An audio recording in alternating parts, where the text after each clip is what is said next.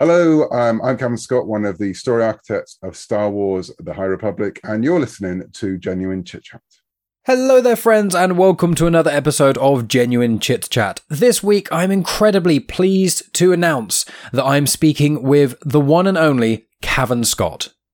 Now, if you're unfamiliar with Cavan Scott's works, then shame on you. He has worked on Doctor Who, a lot of audio dramas a few years back. He is one of the architects of the Star Wars The High Republic. He has also done stuff for Transformers and Pacific Rim, even a Phantom of the Opera comic adaptation, as well as a lot of his own creations or own IPs, including The Ward and also Shadow Service. So, in short, the guy has done a lot of stuff, and he was kind enough to let me have an hour of his time to sit down and just ask him about his life and about Shadow Service and obviously Star Wars. So, it's a really, really fun conversation.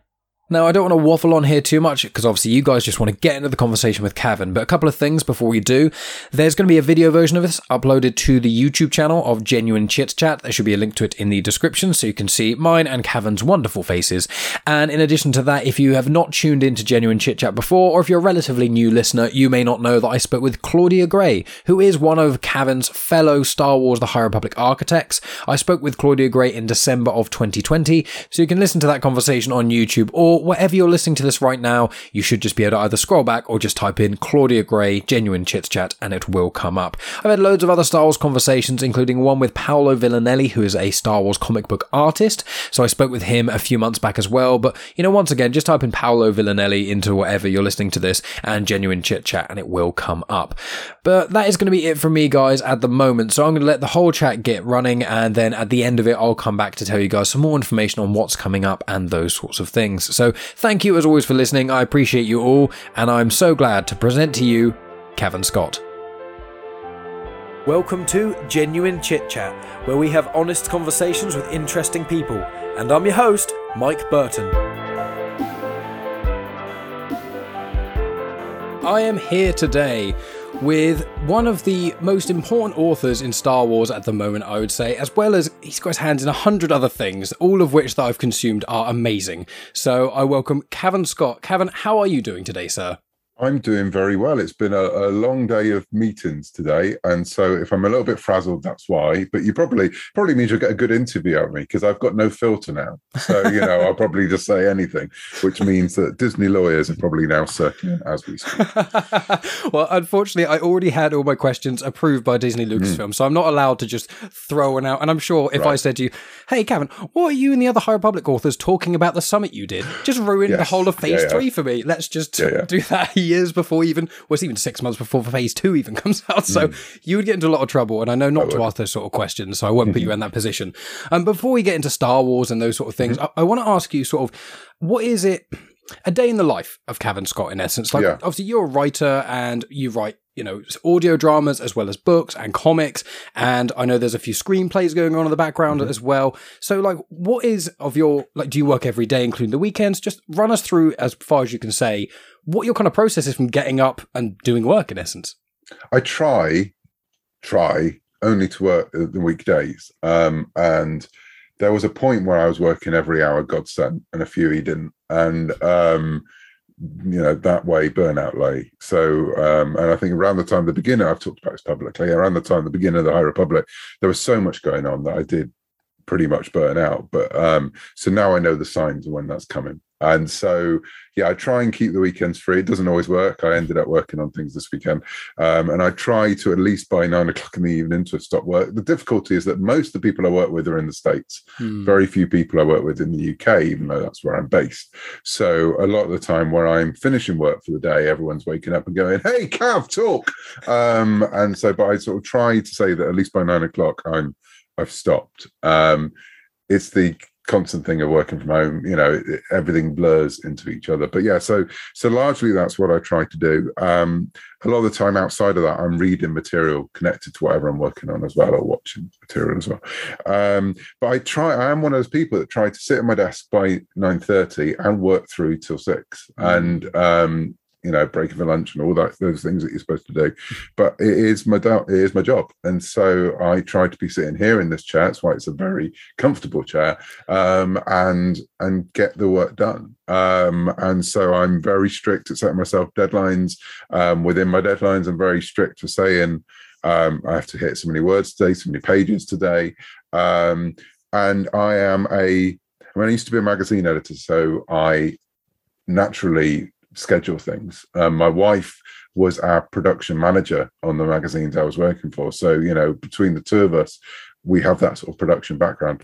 Um, and so my I, my calendar is, you know, like when they say um, on air traffic control that they're pushing tin, they're moving planes around. Um, that's what my calendar feels like. So I know pretty much what I've got to do on every day, and I try and leave leave some space so if things happen, I can then move it around. And so the beginning of every day is pretty much doing that, um, and then trying not to look at email till the afternoon because most of the email I get is in the afternoon anyway, and that's email is always what what derails you and stops you doing what you should actually be doing that day. So yeah, I, I try and go for a walk every morning, drink copious amounts of coffee, which I probably shouldn't drink as much as I do, and then sit down um, and just get into the writing, whatever I've got to write that day to get into that that writing. Mm, yeah, I'm always intrigued to hear other people's uh, sort of how they how they do their work and things. Because I spoke to Paolo Villanelli um, a short while ago, mm-hmm. who's obviously an artist in the Star Wars realm of comics, and he had something similar. He was like, when I started, I was so enthusiastic about the work, and I took on a billion things, so I was just like mm. working every waking second. And he was like, yeah, you just you just burn out. Um, so in yeah. line with that, uh, sort of, how much can you tell me about not the specifics, but like how far ahead are you from release? Because I know obviously at the moment, um, well, very recently you went to the states and did another yeah. summit for the High Republic stuff, but that was phase three because phase two is coming out shortly. So I know you've also got things like the Ward and Shadow Service, and I saw Phantom of the Opera I think pop up in your screen, in your uh, newsletter as well that you're mm. doing a comic adaptation of that. So not with the specifics of you know I don't want you spoiling anything that's coming out, but mm. how far ahead are you with your sort of writing to release? I assume it's slightly different per project. It's absolutely different. So, um, I mean, Phantom was a good example because of delays. I mean, I wrote Phantom four years ago and it came out end of last year, beginning of this. Um, so that was, but then yeah, there was pandemics and things in the middle of that one, and that was a graphic novel that was supposed to be sold in theaters, and mm. then there were no theaters. Um, so yeah, it depends. I mean, so we're currently working on the beginning of Star Wars: The High Republic Phase Two for Marvel, which comes out in October, and so that gives you an idea. There's another creator-owned comic I'm working on that hasn't been announced yet, which is launching probably around December, and um, issue one's written, and we, started working out on that. So all good products, you try and at least get some time, you know, in between. Um, so you've got room to maneuver. Um, and then there's some books I'm working on which have a really long gestation period. Um, so yeah, it does depend on on the project, but usually it's anything up to sort of like six months and beyond um, mm. from when you finish when you down tools on it. Comics are different because comics can be right up to the wire depending on what's going on. So sometimes I've written comics and they're out within what seems like a month, um, and other times I've written something that's not out for two years or, or whatever. So, um, so yeah, it really does depend on on the project.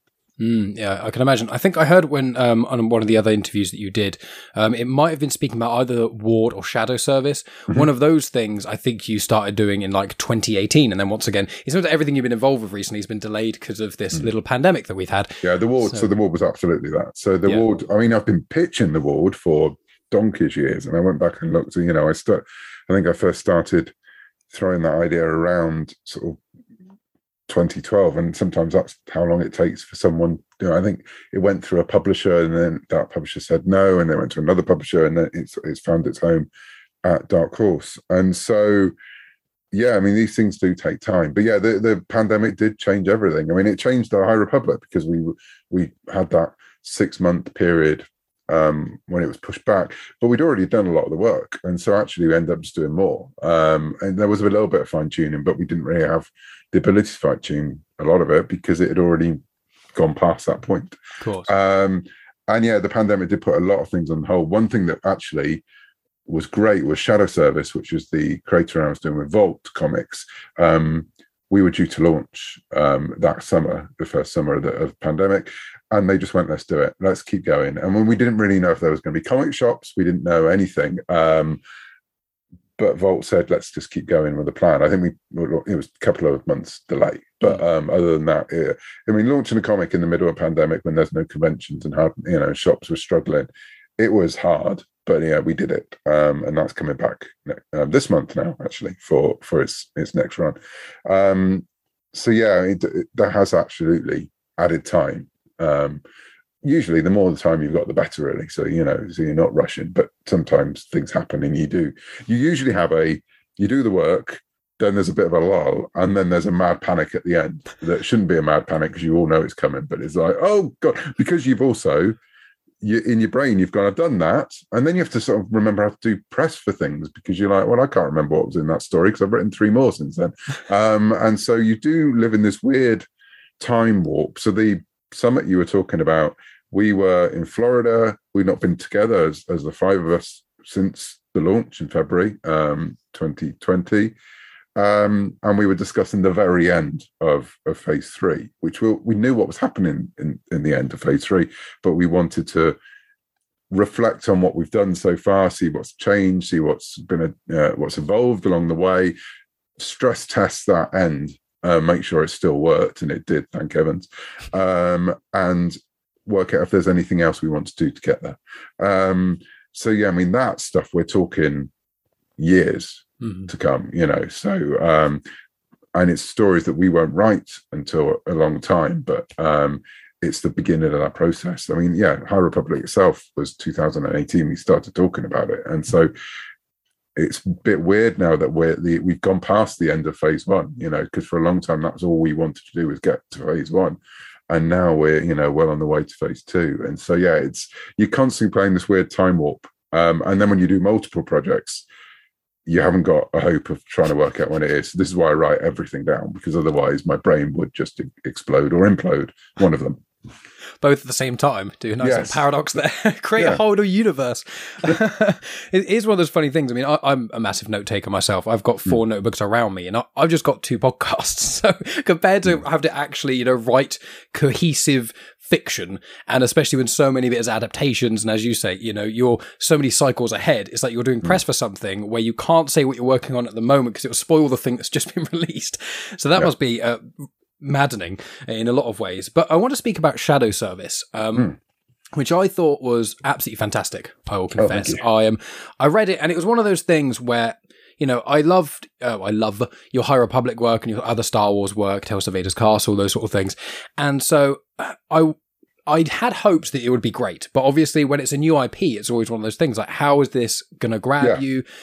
And what I think I loved, I've written so many notes about it, but I thought there are so many brilliant ideas within Shadow Service, and it's really fun. And I think that mm. you and also uh, the artist who Corin. is Corin, uh, yeah, yep. I had the name written down, Corin Howell, uh, just to make sure. But like, I know that you've spoken about prior with sort of the collaborative effort and things. And mm. I just thought you could tell us a little bit from your perspective about Shadow Service and how freeing it must be to do uh, an independent or a creator owned project, you know, mm. with Vault Comics and things, where although I'm sure, and I know from what you've said before, writing Star Wars is fun, but because you've got so much weight behind it, you've got story mm. group, you've obviously, with the High Republic, it's a collaborative effort. Whereas with Shadow Services, it's kind of the opposite. It's, yeah, you and Corin are the collaborators, but yeah. you're at the top. So I thought you could tell us a little bit about Shadow Service and what the experience was of being able to write something like that. Yeah, I mean, so one of the things I'm so glad you said fun because one of the things we we said for Shadow Service, it, we wanted it to be the equivalent of going to see a Mission Impossible film. You know, mm. it was mm. supposed to be that it was supposed to be a good time. Now that doesn't mean there's not going to be you know heartache along the way and you know and drama and all everything you expect, but yeah, it, it, it want, we wanted to tap into those things when you go and see a Bond movie, when you go and see a Mission, a Mission Impossible film. Um, a Bourne movie where you know you're going you're going in for a good time, um, and along the way, yeah, you want to surprise people within that. Um, but that was absolutely part of the brief for uh, we gave ourselves for Shadow Service, um, and it seems to have worked. And it seemed, I think that's why it's chimed with people. And it was, it was supposed to be complete and utter escape, escapism at a time where I think we all needed it, which I think is actually why it worked um, and why it's continuing to work. Um, but yeah, I think first of all, when I first started working on it, and I, have done some creator owned stuff before, but this was my first sort of major creator owned book. Um, I suddenly realized there was no one else I had to check with about doing anything other than Corin. Um, you know, and we had editors, we had Tay and, and Adrian, and they they were there to guide rather than dictate um, in a way that perhaps sometimes when you're working in license thing uh, things. I'm not saying that those editors are tyrants, but they sometimes have to make you draw the line because you're working within parameters, and mm-hmm. so and there's no pushing those parameters. Um, one of the interesting things with Shadow Service is realizing that we had to put parameters in because otherwise it would be like nonsense. It would just go everywhere, and there'd be no there'd be no cohesive structure. And so I think that's one of the the fun things when you're starting one of these projects is you work out where the guardrails are, where you know where are the boundaries, um, and then just like you do on a license problem, you try and work out how can I push against those, you know, and where can I take it, and and where will people expect those guardrails to tell you take you, and how can you bust bust them out. Um, so yeah, it's a very different experience. Um, it's a little bit scarier as well because the same thing you just said, it's a new IP. So I was asking people to come with me on this journey without the weight of 40 years of Star Wars or 50 years of Doctor Who or whatever else I've been working on for the last few years. So yeah, I had to make sure that we delivered um, because there will always be people who don't like something. And I think, and I, I say repeatedly, that's what right and proper, and that's how the world should be. Um, not everyone can like everything, but you have to you have to hope and try and work it to a way that a great number of people will like it, so you can keep making those stories. Um, and we have thankfully sort of seemed to tapped into something with Shadow Service, and so I said we're coming back this month. Um, but yeah, it's terrifying in a different kind of terror. When you write to something like Star Wars, the terror is, especially for me, and it was the same when I was writing Doctor Who, that both those franchises are so important to me and have been such part of my fandom that I feel the weight of Timothy Timothy Zahn novels hang, you know, mm. uh, uh, weighing down on me because I know what they meant to me, um, and that and not just Tim stuff, but all of that, all of that vast you know library of material, whether it's the the EU or whether it's the new canon. I, I feel that weight and that responsibility all the time. And when I was working on Doctor Who is exactly the same. Right? All the stories, all the comics, the audios, and whatever. It was because I know how important it was to me. I know how important it is to other people. So you feel that weight. Um, it's obviously a very different feeling when you're launching your own thing because the weight is that you want it to work so you can carry on telling those stories uh, and you want people to connect to it um, and you're putting yourself out there in a way that's probably a little bit more makes you look more vulnerable than you are if you're working within something like star wars so it's um the emotions is very similar but they're just you're coming at them from a different angle Mm, yeah, it's a very interesting way of putting it. And uh, sort of st- sticking with uh, Shadow Service as well, I want to ask you some of the ideas that you um, use in it, which I think are excellent. The main idea that I think is just I don't know if you took this from somewhere else, but if you haven't, I want to just give you full kudos because this is a genius idea. Magic insomnia. Like that, yeah. did you create that, or, do, or, at least do you think you created that, just in case as, it's not appeared somewhere else? as far as I know, I've created that. Um, Such a good idea. So, yeah, and it's something. I mean, now uh, when we return to Shadow Service, um, Gina, the main character, is now very much ingrained in the in MI six six six, and so they have ways and means of of helping her avoid that situation. Mm. So, but it's that classic thing of magic has a cost, and you know, and when you're building a, you can't just be magic can do anything because then there's no drama. So you have to have moments where there is a cost for the individual. So there's an there is without spoilers, there's a, a sequence in Shadow Service where Gina goes on the run and she's having to use loads of really powerful magic to keep them going, which means she's knackered and which means her magic isn't working so well. And so it's like a vicious cycle. So the idea of Gina, if she casts a spell, she won't sleep for a week afterwards. Um, and she has, through years of quaffing what you know we would call potions in other forms of magic, which are like smoothies for her. Um, she keeps in in her. Uh, there's a, a, scene that I had to cut out when you actually had her making I did a lot of far too much research into what would uh, go into a potion for strength or you know vitality, and so she turns that into a homemade smoothie. But just for space, it didn't happen. If Shadow Service ever goes into a different medium, I think that's something I'll be looking into to look in, get back in there. Um, and now, as she's part of MI666, they they have drugs and that to help her with this kind of thing. Um, but yeah, it was definitely something I wanted to explore because you know you can't just can't have your character just be able to do everything. Every character, whether it's a superhero or a, a wizard or whatever, need a, needs a restraint, which is why in classic superheroes, Green Lantern can go up against things that are yellow, which is probably the craziest restraint in the world, but it's there. Um, you know, that's why kryptonite exists. You know, that's that's why um, Batman does actually have to sleep every now and then. Um, and so you have those you have those those boundaries to make the character feel more real, but also to put them in a situation when they're not all powerful. Um, mm-hmm. and it's something I think we've been trying to do in Star Wars as well. That it is while for a character like Yoda, Yoda can obviously really control aspects of the Force with you know seemingly very little um, effort on his part. But for what as we've been going into the High Republic, we've really sort of tried to drill into the idea that it's not always easy to levitate with something in the force. It isn't just a case going, well, there you go. It's like you have to, because you have to center yourself and, you know, yeah, it has a, it can have an effect on your body because you are part of the force and the force is part of your physical nature as well. And so we've definitely been exploring with that. And I think that's what we saw at the end of Last Jedi spoilers, um, you know, with what happens to Luke, you know, there's a, a cost for doing something of great magnitude because if there isn't, you do, you know, you stop relating to that character. If Luke could move a planet with the Force and it didn't have any effect on him whatsoever, you just go, oh, okay, fair enough. Um, and I think sometimes in the excesses of the EU, I think that's that's what I I struggled with that idea of you know, and I know it's based on Yoda, you know, being able to lift a, a, a um, an X-wing, sorry, when he's tiny himself.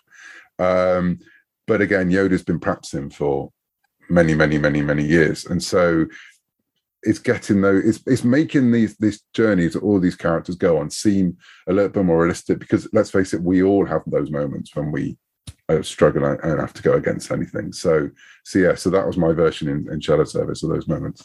Mm, it's a very good shout. Yeah, I mean, Legend. I love uh, Star Wars. I've got tattoos and hmm. everything, and one of my tattoos is of uh, Starkiller from the Force Unleashed games. Yeah, he's apart from probably Darth Nihilus, he's like one of the most overpowered characters ever. Oh yeah, so and he's really, amazing. He's great. I love him, but but put him in a story with some people who aren't so powered, and it becomes silly because you have to find so many reasons why he's not doing something. Exactly. Yeah. yeah. And that's why, you know, spoiler alert for a game that's been out for 15 years, why mm. he hmm. basically has to die at the end of each one because they're just like, yeah. we can't have a character this powerful running around. We have to have an insular story. He creates havoc in certain ways. He's got very strong emotional beats, so people do connect with him and he's trying to find himself, which is a very common theme in Star Wars. But you can't have him just pop up in like, you know, a lot of people like clamming for him to come back in canon. I was like, he's my favorite character in Legends, but I don't, I can't have him in canon. I'd love to see him back in canon, but I, I, what I'd love to see is you deal with that situation you know, and mm. what the absolute reality of a Jedi or a Dark Jedi or whoever who has that much power, mm. and how every other Jedi would cope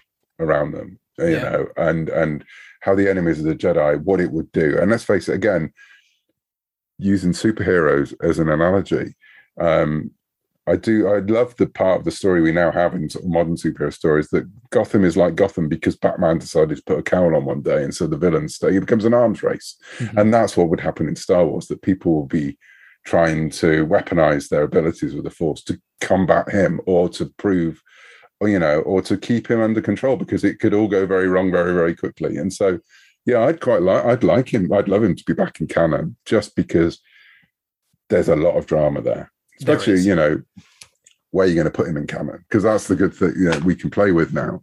It's like Thrawn appearing before the the original trilogy rather than afterwards. You know, so depending on where you drop Starkiller, that would be really interesting mm. because you know the Jedi of the prequels would would deal with him very differently to say the Emperor, but at the same point uh, period when the prequels are the Jedi are failing in their connection to the Force, and then you have a, a Jedi that has that much ability. It, there's just so many different stories you could tell. So, um, yes, I'd love that. I mean, I, I, w- I want to clarify. If he popped up in anything, I think I'd cry. But it's one of those things where if they did it right, um, people always talk about like powering him down. It's like, but would he still be him?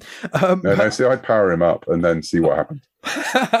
just up to a thousand. Mm. Oh man. Well, cool. Well, that's anyone listening then who's anyone at Lucasfilm double check and make sure Cavan's not spoiling anything. Any hint of Starkiller becoming canon, send it to Cavan. I'm sure you can. As, as, I say, I know nothing. It's one of those moments when I shouldn't no, even probably fan fan um, chat, but um, these are the things that go through my. I have to wear the two hats and of a fan and a pro in Star Wars now. And what I've done is I don't mention these things on Twitter mm-hmm. anymore, as I used to go. Oh, well, this would be fun, and then it would be Star Wars writer confirms, and you're like, no, I didn't confirm anything. or it's obvious Star Wars writer knows nothing about Star Wars. It's just because I was riffing on a. Wouldn't it be fun if this? Though, yeah, I don't. I don't do that kind of thing very much these days. It's even harder for you because you're such a fan of you. You're like clamoring to do like old Republic Sith stuff, and in current mm. Disney and Lucasfilm stuff, it's like Right, that doesn't exist yet. It's like everyone's clamoring for it. You know, remaking the High, the Knights the Old Republic games. We're going to go down there eventually. Let's let's do the High Republic. Then let's go older than that. I presume is where they're going to go. But for you, it's like I want to talk about these core ideas for Sith stuff. But if I do, we're going to get eighteen articles saying Old Republic confirmed. It's like no, no. Know. oh god, I, the, the, stories that I have. Right, there are two two sides of the scale. I have so many stories to the Sith Empire. So many about how that thing actually works because it's you just think that the people who should never have an empire are people that uh, you know are that, which is obviously what Darth Bane is all about. He's looking at you going, "You idiots! Let's just cut it down to two people, and then it works." Um, and then the flip side is I've got ideas sort of post episode nine, but obviously they're just fan theories in my head. Um, as soon as I try and mention it, in any kind of conversation, it will be like, "Oh, this is what they're doing." It's like, no, we're not, and no one's going. To, you know, no one's giving me that the keys to that car. Uh, it's just that those they're the two scale of where I would like to be working at, either you know, ancient, ancient, ancient, ancient history for Star Wars, or pushing on beyond Episode Nine. Um, and so, yeah, I, I, it's such a, it's it's funny sometimes when you see the the articles, um, you know yeah, we confirm stuff left, right, and centre. We're always confirming stuff or addressing stuff. So I have a constant joke with Daniel that you know because he's had a couple of articles. Yeah, High Republic author addresses stuff, and he's like, I, I think his addressing was going, I don't know. so you know, it's like, so I, have told him to stop. To, you know, can you address the fact you're addressing things, please? Um, and it's fun. It's part of it. You know, it's a privilege as well that people with you know care that much about what you think about silly little things like that, you know, that you've come up with in your head. Um, but then you do have to be careful because people really believe it. and half the time, people are talking about an article rather than the original comment or the original book. You know, it's because someone's written an article. This is what they're saying. And you're like, no, we're not. But then it, that becomes what there's a thousand videos ranting about. And you go, there's nothing in the book that says that, but hey ho, good. There was something on Screen Rant, brilliant. Um, That's the classic and, for Star Wars fans. It's just like, oh, there's something on Screen, screen Rant. Well, you're probably yeah. gonna have to ignore a lot of it. yeah, and you know, and that's why, and half that stuff is, you know, it's it's cool fan.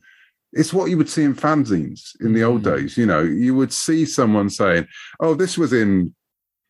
I remember a great article in in the fanzine which was trying to to prove that Guinan from Next Generation was a Time Lord, and it was amazing. And it was all from one line in a novel in in one of the one of the novels, and and it was brilliant. And that's the kind of thing I loved seeing in fan fanzines.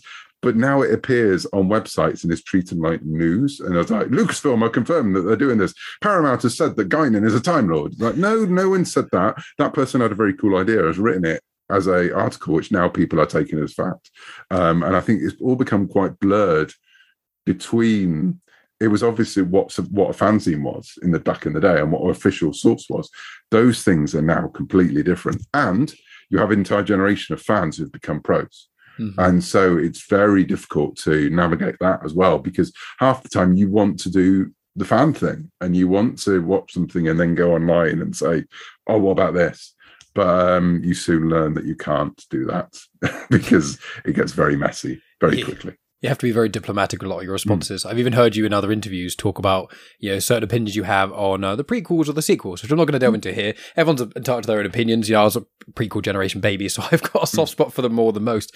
But it's one of those things where you have to not be just like episode one shit. I mean, I'm not saying you would say that, but you know what I hmm. mean? It's that sort of thing. If you're in, probably would at one point in my life, but I think I've, yeah. I've grown to love it. Um, yeah. So, but yeah, you can't. I think one of the things I do say online, and I try, I try and maintain this, and people, some people probably don't like this. If I don't like something, I don't usually say it out loud online because yeah. it's that old thing. If you have nothing nice to say, don't say anything. And well, I will praise stuff I like, um, which probably some people think, oh, he's just shilling or whatever, and all those wonderful phrases that are thrown around willy nilly online. But actually, it's because I know what it's like to put your heart and soul into a project, and then someone to come out and say, "Oh, it's rubbish," because, and as I always say, it's everyone's complete right to say that. As someone who is a pro in this industry, another pro doesn't need me weighing in and say mm-hmm. it. You know, they don't need my words being thrown back at them. Um, and I'm not saying that in a way that obviously everyone's just waiting to hear what Cavan Scott has to say on something.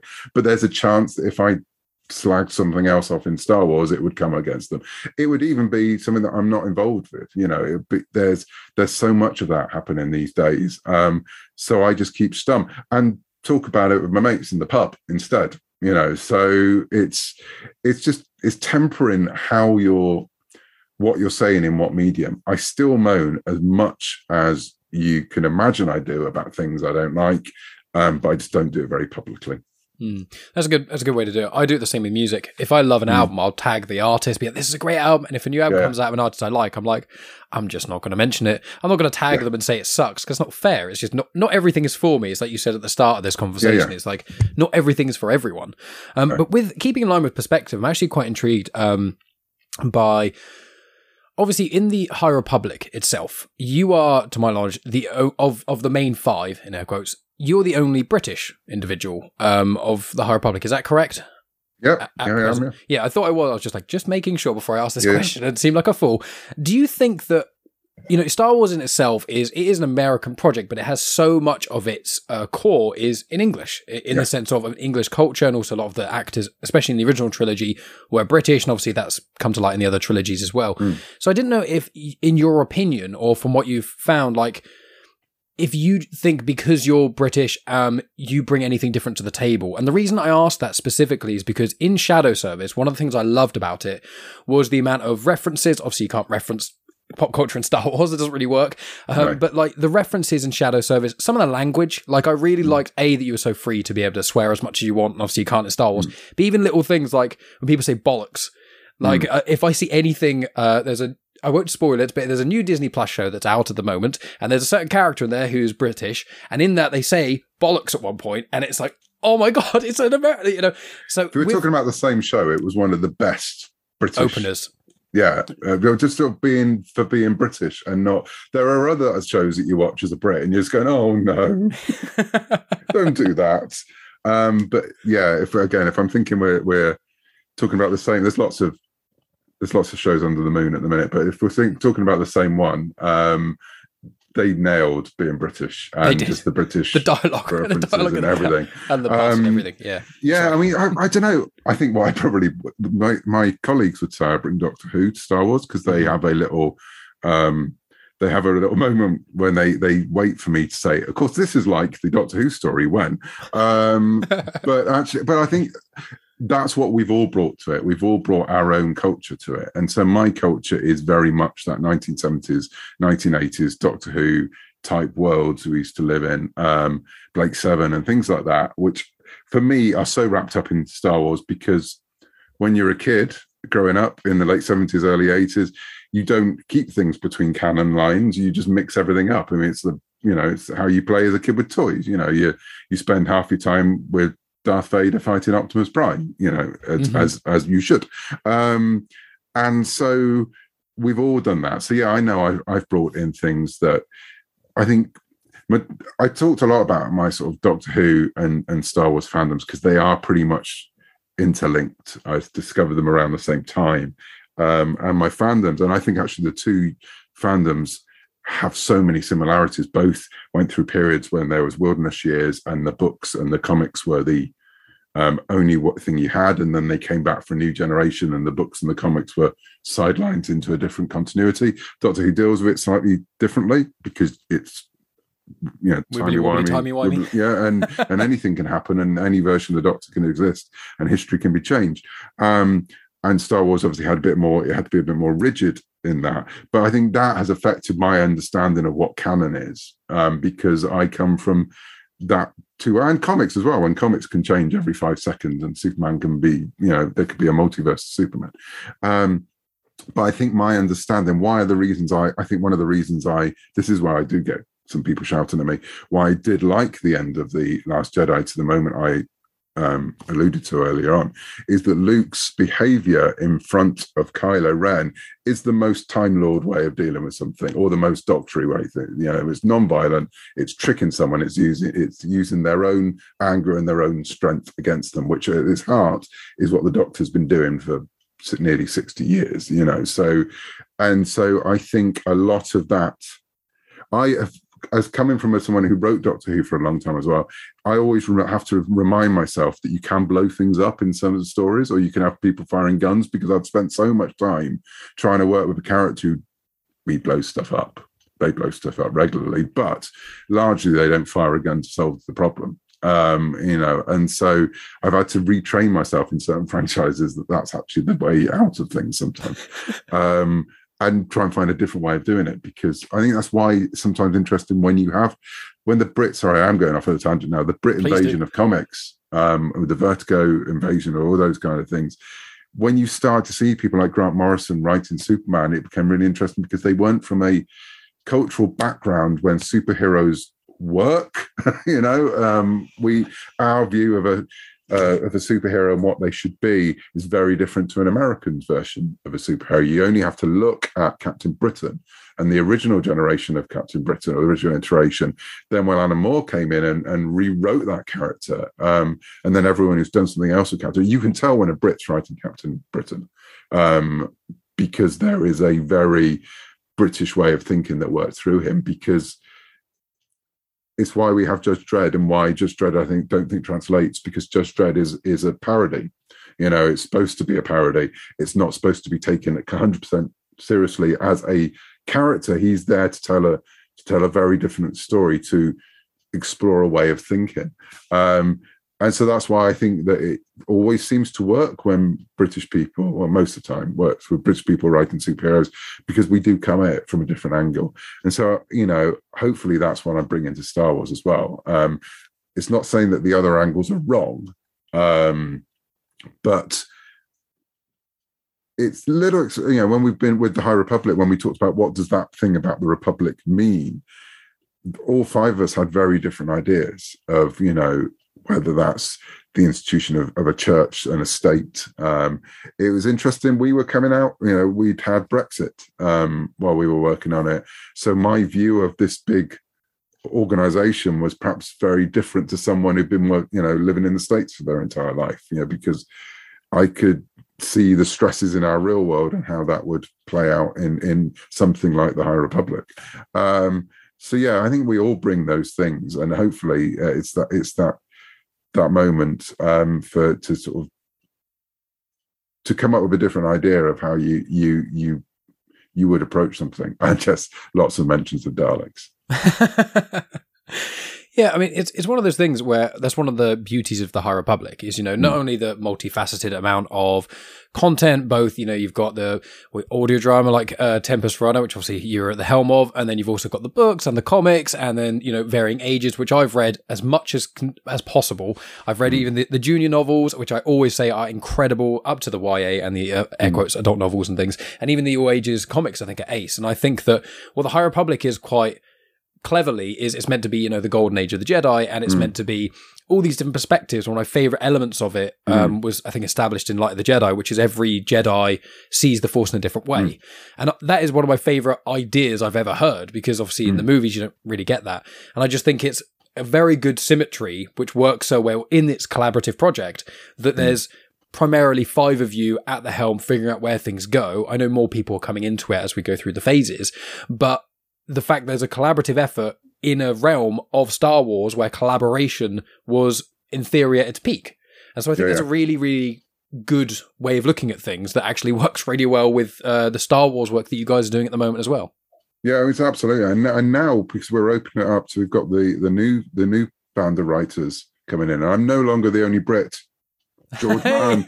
um, and so that's going to be interesting as we're, we're bringing and it is interesting as we're bringing in new voices you know because obviously uh, the first phase was largely just the five of us um, working together. And so now we've got new voices coming in with new ideas and that's regenerating um, and regen- re-energizing us um, because again, we're it's very easy to go down the same routes, and so we've got new ideas coming in now, and it's making us think, oh, hang on a minute, what about this? And so, as I've always said, we've got those points of where the story goes. You know, mm-hmm. we've got the points on the map, but we've tried to leave enough space that we can take little veer, we can veer off a bit here you know we can change the route as long as we get to those fixed points in the story it doesn't matter how we get there as long as we get there and the story still works mm-hmm. um, and there have been along that way some changes. I think now it's been you know people now know there is a character who dies in um, claudia's last novel who originally wasn't going to die. And that's had ramifications for the entire story. But actually the main points are still have still got to be adhered to for the story to work. But it's made us think from that point on it was like well what difference does that make to the characters? You know knowing where they've got still got hit. And how can we make it realistic so it's not plot characters having to do stuff because the plot demands it mm. we have to we know that we still have to get Avar and elzar and Keeve and sskeer and whoever to that point but how they get there is going to be very different now, you know, or or it can might be a little bit different or whatever. And so, so yeah, that's that's when the collaborative thing really is really exciting. When you have those moments when someone will come up with an idea, and you you have to react. But in this case, we're all reacting because you do it all the time in licensed fiction. Um, it's usually because a film's happening, you have to change plot something. Um, but with this, we've had that moments when we've we've had to say okay, but we know we've still got to get down there. And so the five of us then have had to work out, we think that's cool, but we know we've got to get there. So how do we move again? How do we push the tin around to make sure mm. everything still works? Yeah. And linking in with that as well, this is a question when I submitted to Disney Lucasfilm. This is the only one I thought was gonna they were gonna come back and say no to, even though it's a really minor thing. I'm just intrigued by obviously you did Monster of Temple Peak, which I think is incredible. Uh, you know, Ty Yorrick was one of my favourite characters in The Rising Storm, and when I heard there's a series coming out, oh, I was chomping at the bit for that. But what's interesting is that she's in the air quotes adult novel, but and I know she appears in Race to Crash Point Tower very briefly, um, yeah. but she's mainly in The Rising Storm. And then obviously IDW published Monster of Temple Peak, which is the four part miniseries with her air quotes origin story. Yeah. So what I wanted to ask is obviously, and you've been doing the main run of the Marvel run of uh, High Republic mm-hmm. things how was it different writing an all ages thing for all ages thing, an all ages miniseries for IDW compared to how you were writing in The Rising Storm? I suspect part of it's because comic is slightly more collaborative and obviously there's the visual element, but I'm intrigued by the differences of Marvel comics to IDW comics, all ages to story yeah. in some ways. Well, I did because I didn't actually write that for IDW. IDW published it, so that was oh, written okay. for Disney. Um, and right, so in different parts of the world, that's published in different ways. And mm. so it, I was working with Disney Milan on that um, graphic novel as it originally was. Um, and so it was it was designed as a chapter graphic novel, and, and then IDW published it as a miniseries in the US. Um, and so, I mean, with all these things, you just have to treat the character slightly differently depending on the age group. So, I mean, actually, that story was always veering towards more towards a YA type story. Yeah, it was young, young, older middle grade kind of younger YA, I suppose. That's how it was sold to me of what you know the area I had to hit, hit with that one. Um, so, you, but you just have to be true. It's like again. To call back to superheroes, you can write a Batman story that's brave and the bold, or you can write a Batman story that's the Batman. You know, you can that character works. And he's always batman but he can be for kids one minute in you know super pets uh, or he can be or teaming up with scooby-doo. And the next he can be doing stuff in sort of for black label dc um, which is incredibly adult and dark.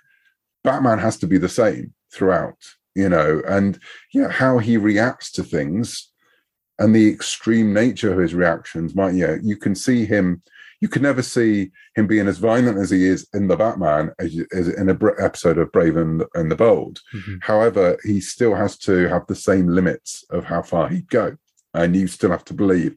And so with Ty, that's how I tried to tackle it really you know she still had to feel like Ty it was a bit earlier on in the timeline as well so she's not as formed well formed as she is in in the novel um from a personality point of view um even though I wrote because I wrote I sort of wrote it similarly around the same time, but I think the novel was finished first, and then I was still writing the the miniseries.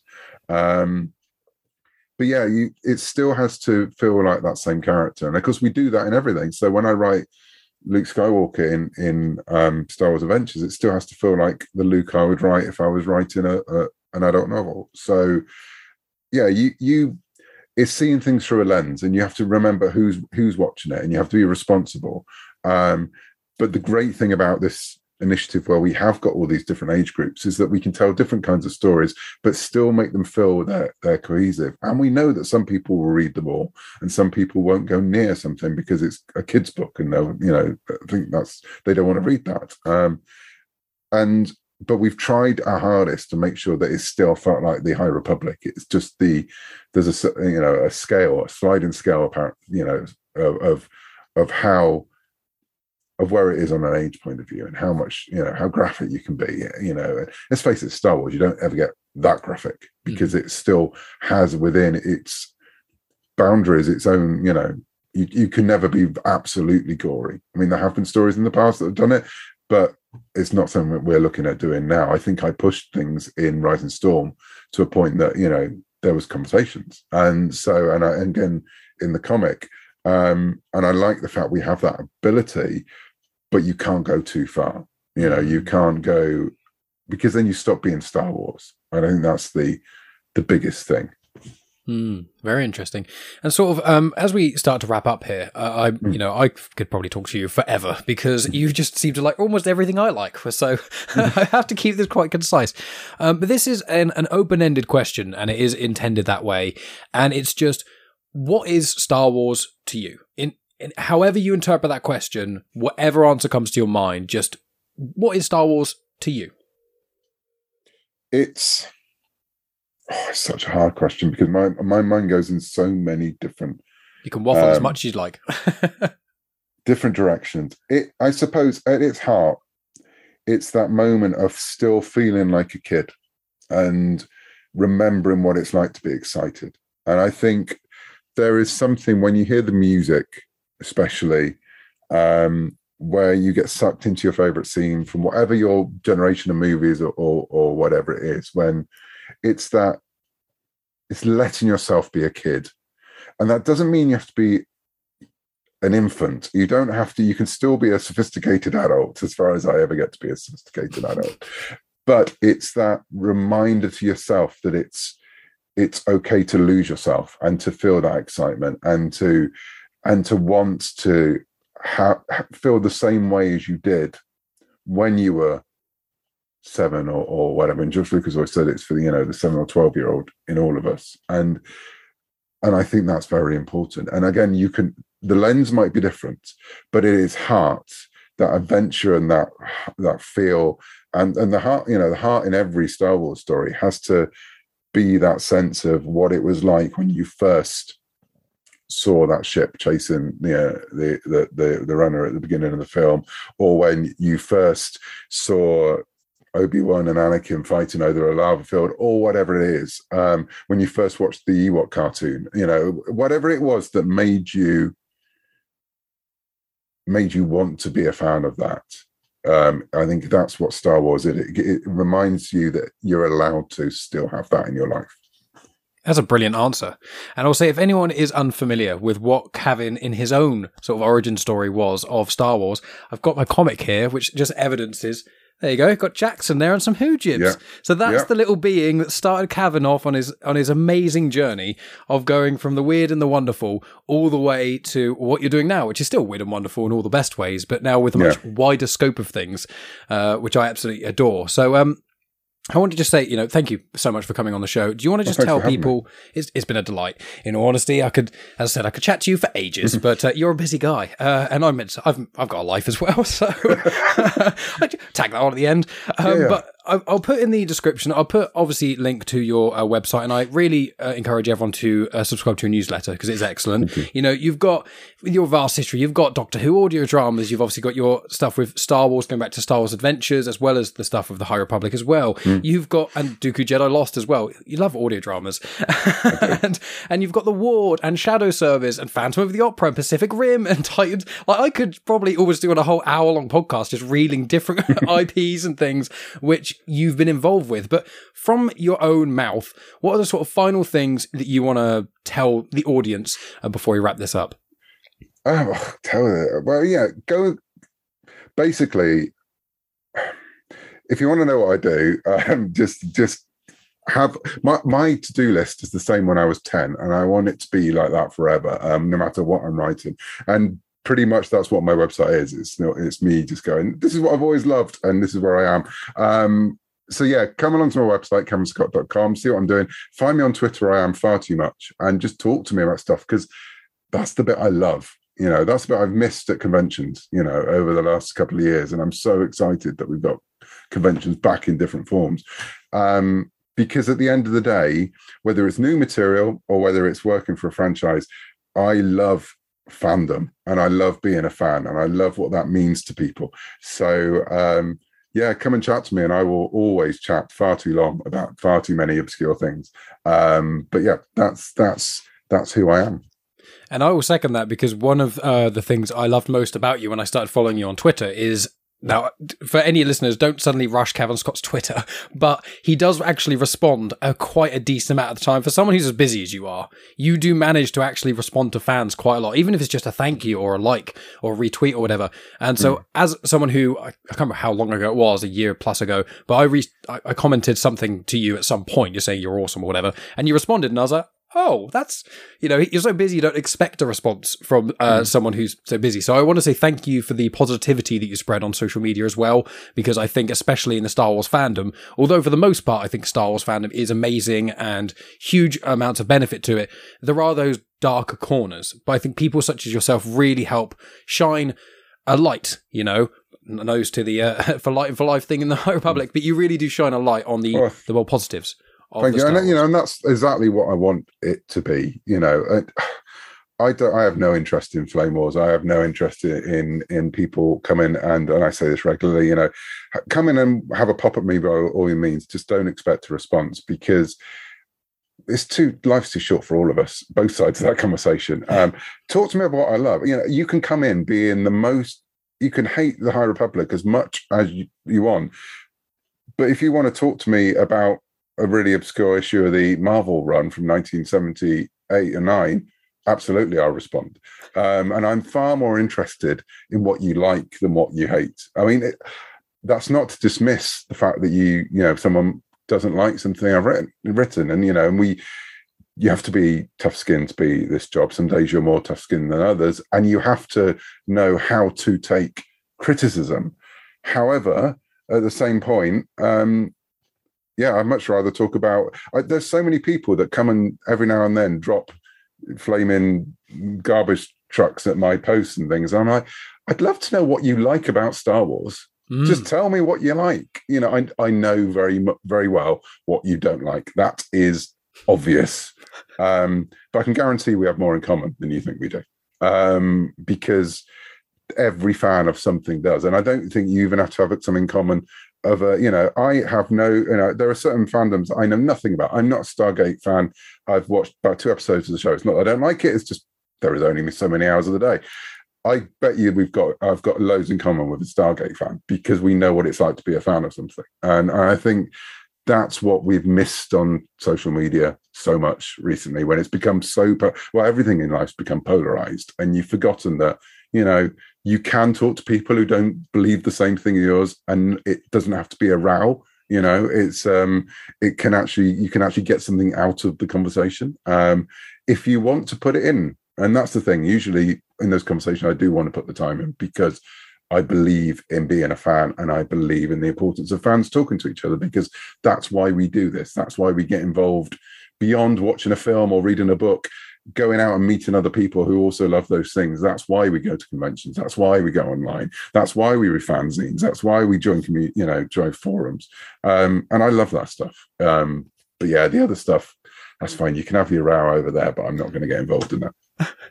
That's perfect. You are a true gentleman, sir, and I appreciate you, you. greatly. And also, I will say before I uh, press for stop recording, is that I noticed in another conversation you mentioned something about imposter syndrome. We all get it in some ways, and I'm British as well, so I get it sometimes as well, just doing this Yeah. and speaking to people like yourself. But I know it may not mean a lot from me, but I can promise you, from all the stuff I've read and all the content I've consumed, you are in no way an imposter. you are a poster. Is that? I don't. You should be where you are. That's, that should be the way it works, isn't it? If you're an imp- if you're an imposter, you, the opposite's a poster. There's, Yes. there's loads of stuff like that. Yeah, but thank you. I appreciate that. No Appreciate problem that at all.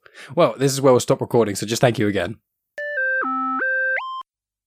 And that's the end of the podcast. Thank you so much, as always, for listening, my friends. I wouldn't have been able to have Cavan Scott on the show if it wasn't for all of your incredible support. So thank you so much for that. I really hope that this was worth it and that you enjoyed the conversation with Cavan. And please make sure on social media, spread the word, tag both at Genuine Chit Chat as well as Cavan Scott, who's just at Cavan Scott please tag on like Twitter and things. Tell everyone that you're listening to this. Make sure that people are aware so more people can listen to my conversation with Cavan Scott, but also so Cavan Scott is aware of how many people listen. As I know he'd really appreciate it, but obviously I would appreciate it a huge, huge amount. And I said it in the intro, but just as a reminder, if you haven't checked out episodes 110 and 143 of Genuine Chit Chat, make sure you check those out. 110 was with Claudia Gray, fellow High Republic author, and 143 was with Paolo Villanelli, who is a comic book artist who has worked on quite a few Star Wars titles, including Vader Dark Visions, but primarily the Bounty Hunters comic run, which I have tackled on the Star Wars Comics and Canon show too. And if you're listening to this and you haven't gone over and subscribed to the YouTube channel of Genuine Chit Chat, please go out and do that. You can watch the video version of this conversation, and then everything else is in playlists, so you can listen to all the conversations that are Star Wars related, including the ones with Claudia Gray and Paolo Villanelli, also with people who aren't necessarily related to Star Wars, but other people who like talking about Star Wars. Star Wars, Star Wars, Star Wars is basically what I'm saying. And in addition to those, you can also find episodes of my other show, Star Wars Comics in Canon, on my YouTube channel. You can also find those on the podcast feed of Comics in Motion. So if you listen to this on a podcast app, just go over to Comics in Motion, and every Saturday I release a new episode of Star Wars Comics in Canon on there. And in short, what I do on there is I go through each of the canon Star Wars comics, either the collections like trade paperbacks or story arcs, or just a collection of comics that work well together as one shots and things, and I talk about them. I go through all of the plot details, so you don't have to have specifically read the comic to enjoy the episodes I do, because I go through the plot details and I speak about the connections. So if there's a species or a planet or recurring character that pops up, I'll then pause me going through the plot, give some information about those and where you may have seen them prior, and then I continue on with the story. So it's a really good way to get into Star Wars comics. You don't have to have picked up a single Star Wars comic before. You can either use these episodes as refreshers. A lot of people I know like to read them and then listen to my podcast about it to refresh their memories, to see if there's anything they missed, and then to also get bonus information, almost like an unabridged, extended version of the comic, so you know all these little connections to other stuff. Or other people just listen to it instead of picking up the comics and things because there are a lot of Star Wars comics and people don't have all the time or the money to be able to consume them all. So it's a really good way for you to get into both of those things.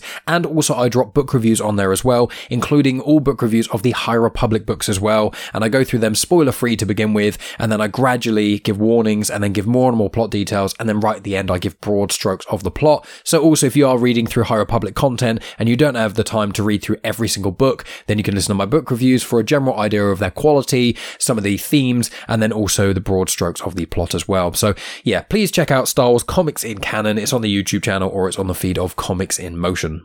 In addition to that, my friends, you can also check out the show notes, as you always should, because I leave loads of information in the show notes. I give information on some of the guest spots I've been involved with, including with my friend Ben of Star Wars Timeline. So I've had loads of Star Wars conversations with him over there. So make sure you check those out as well. I've done other guest spots, and there's more to come. So it's always just good to keep an eye on the show notes. I do try and mention them in the outros as well uh, when I've been on a few. In addition to that, please make sure you support the show in any way you can. Obviously, you're listening, which I hugely, hugely appreciate. You can also share on social media media, as I also requested of you slightly earlier. You can obviously follow me on the usual social media places at Genuine Chit Chat. You can also then leave a rating on Spotify if you listen on Spotify. Obviously, five star is preferred. You can also leave reviews on places like Good Pods or Apple Podcasts, places like that, and they hugely, hugely help the show get more exposure. And then in addition to that, another big way you can really help the show out is by supporting me on Patreon. Patreon.com slash genuine chit chat. If you become a Patreon supporter, you get access to an audio exclusive feed. You get it no matter what tier you join at. So you can join at the absolute lowest tier, which is one pound a month. And for that, you get access to the audio exclusive feed. You can listen on the browser version of Patreon or on the Patreon app, or you can copy the link when you sign up and then you can put that into any podcast player you choose. And then you get access to the genuine chit chat exclusive feed. So on that, you get early access to certain episodes. You also get exclusive things on there, including at least one episode of Afterthoughts every single week. That's where either I do a solo episode where I review a book, uh, normally Star Wars books, um, which aren't released anywhere else, or I review comics. I've done a couple of Batman comics as well recently. And then in addition to that, there's mine and Megan's Afterthought show, which is the main thing, which is we'd go through movies or TV series or even live shows. We did one on Book of Mormon and another on Les Miserables recently.